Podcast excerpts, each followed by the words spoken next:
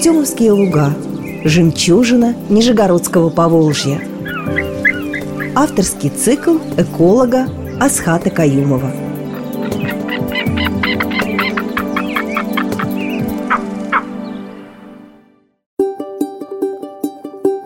Здравствуйте, уважаемые радиослушатели! Продолжаем нашу серию программ, посвященных уникальному природному комплексу Артемовские луга, о котором мы не устаем говорить, потому что нам с вами свезло, как никому еще не везло. Потому что у нас с вами прямо около Нижнего Новгорода и Кстова сохранился кусочек природы, которая очень многим жителям не то что Нижегородской области, очень многим жителям России недоступна. У нас 50 миллионов человек живет на Волге, а Волжская пойма, она здесь только у нас. Больше ее нигде нет, и поэтому нам действительно повезло, потому что мы, так сказать, можем сходить, посмотреть, полюбоваться, узнать, как это устроено, отдохнуть, стать чуть-чуть поумнее, поглядев, как живет природа своей жизни в Волжской пойме. И все это здесь у нас с вами, в Артемских лугах. Буквально вот если от Кремля вниз по Волге, то через полчаса пешком мы оказываемся в этом уникальном природном объекте. И в силу своей уникальности Артемовские луга полны жизни, они полны различных живых организмов, как редких, так и не очень. И среди них, в числе прочего, хочется поговорить об одном обитателе, который тезка нашего писателя, зовут его, этого обитателя, Гоголь. Именно эта птица живет у нас с вами, в том числе в Артемских лугах, и она, я же стараюсь рассказывать про какие-то своеобразные, интересные вещи, да, она очень своеобразна. Это, с одной стороны, вроде как утка, вроде как классическая утка, то есть у нее большая кладка, в которой там полтора-два десятка яиц, да, вид утиный, да, питается в водоеме. Но это, наверное, из наших уток единственная такая, которая гнездится не в кустах на берегу водоема там, или на воде, как какая-нибудь чонга, а гнездится в дуплах. Она на берегу водоема ищет дуплистые деревья, и это, сказать, вот преимущественное место гнездования у них дупла. Поэтому, собственно, в некоторых районах Нижегородской области эту птицу зовут дупленка. Ну, потому что гнездится в дуплах. И с одной стороны, эта особенность очень сильно ее отличает и дает ей некие преимущества по сравнению с другими утками, да, потому что все там в кустах шарахаются, отталкивая друг друга, а Гоголь опаньки в дупло залетел другое место, да, а с другой стороны, у нее большие проблемы в связи с этим, потому что дуплистые деревья мы не любим. Нет, я-то к ним отношусь спокойно, я прекрасно понимаю, что это место жизни не только для Гоголя, а для огромного количества различных живых организмов, да? Труженики лесного хозяйства у нас с вами с дуплистыми деревьями активно борются. Оно считается санитарно неприемлемым, его считают, что его надо обязательно выпиливать, убирать. И в результате, когда мы убираем дуплистые деревья, мы не просто убираем дерево с дыркой, мы убираем чьи-то дома. Поэтому, так как Гоголь все-таки не мелкая птичка, да, она утка, она большая, ей маленького дупла мало, да ей нужно дупло в большом дереве. Поэтому когда мы крупные дуплистые деревья убираем по тем самым лесным санитарным нормам, то ей просто становится негде жить. И это одна из причин, почему у нас с вами Гоголь стал редким, не является таким вот массовым видом, как какая-нибудь там серая утка, лысуха, чайка.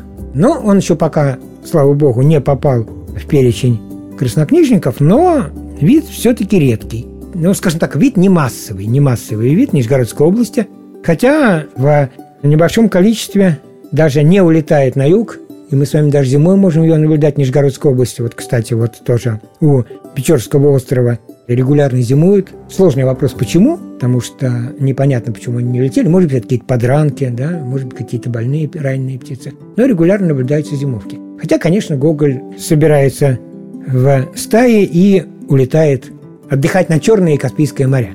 Так он живет у нас здесь. Размножаться-то прилетает сюда, то есть дом у птиц именно этот критерий. Где они выращивают птенцов, там и дом. Да? То, что они там несколько месяцев проводят на югах, ну, мало ли кто у нас проводит несколько месяцев на югах. Да? Дом-то у них все-таки здесь. Так вот, чтобы Гоголю было легче жить, у нас с вами есть такое специальное биотехническое мероприятие.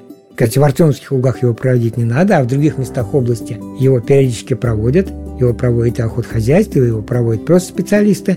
Для Гоголя строят так называемые гоголятники. Это очень большие скворечники. То есть это такой скворечник, в котором может поселиться не маленький скворец, а большая утка. Да? И эти гоголятники развешивают э, в лесах вблизи водоемов на деревья, там, где мы с вами высоковозрастных деревьев порубили, дуплистых деревьев нет, и Гоголю просто, ну, извините, ему просто негде жить. А он бы хотел там жить, он прекрасно мог там жить на этом водоеме, но добрые люди вырубили все дупла. Другие добрые люди в результате эти самые дупла для них строят в виде гоголятников, и они там прекрасно выводятся. Что, опять же, еще интересно про Гоголя? Это все-таки утка. И птица должна своих детей, вылупившихся, вести в водоем. И вот представляете, малюсенькие такие, малюсенькие, вот, не знаю, меньше, чем с кулачок, птенчики, вылупившись, они должны отправиться в первый полет из дупла, из гнезда, выпрыгнуть вниз. Это для них просто, знаете, вот только-только вылупился, и куда-то туда, в большой страшный мир, а земли не видать, она где-то там внизу, да? Мамка снялась с дупла, вылетела, орет внизу, кричит «лети сюда».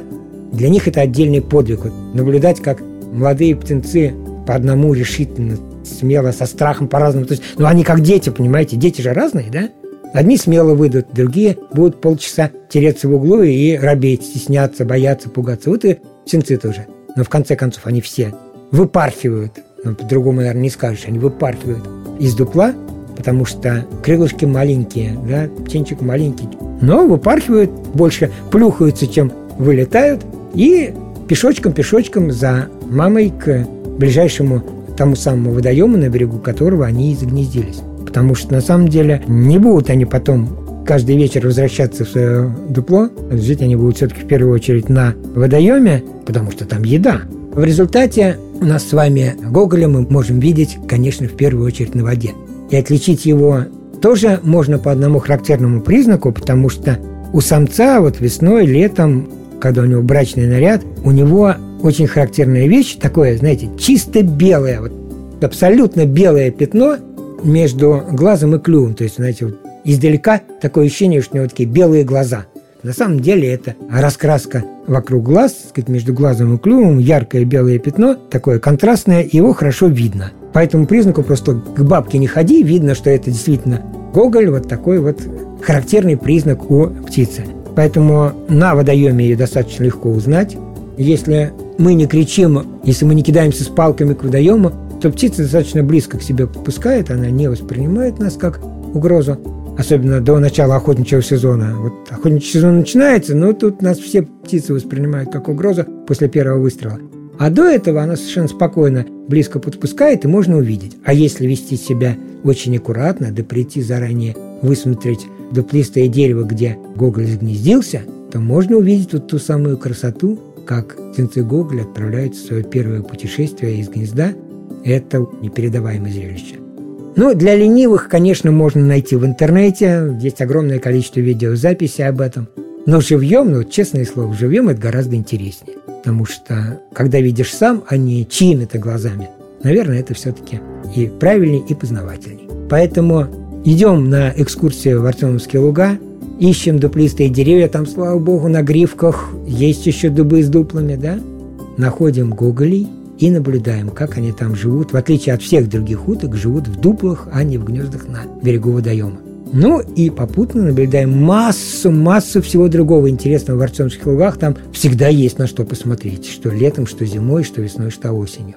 Ну и, естественно, ищем наши программы, посвященные Артемским лугам в эфире, потому что мы с вами надолго.